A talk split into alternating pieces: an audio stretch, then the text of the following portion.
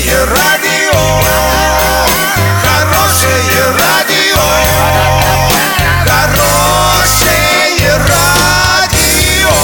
Радио Шансон. В студии с новостями Александра Белова. Здравствуйте. Спонсор выпуска магазин «Строительный бум». Низкие цены всегда. Картина дня за 30 секунд. Министру строительства понравились не все дворы, благоустроенные в Орске в 2017 году. Новая норма содержания алкоголя в организме начнет действовать в России этим летом. Подробнее обо всем. Подробнее обо всем.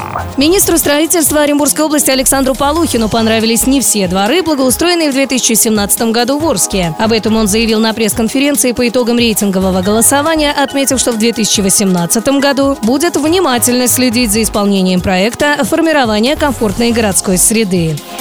Новая норма содержания алкоголя в организме начнет действовать в России этим летом. Необходимые поправки утверждены Госдумой. Теперь водители начнут лишать прав за спирт, найденный не только в выдохе, но и после анализа крови. Максимально допустимый лимит – менее 0,3 грамма на 1 литр биоматериала. Если уровень превышен, водитель будет считаться пьяным. Наказание за нетрезвую езду остается прежним – 30 тысяч рублей штраф и лишение прав на 1-2 года.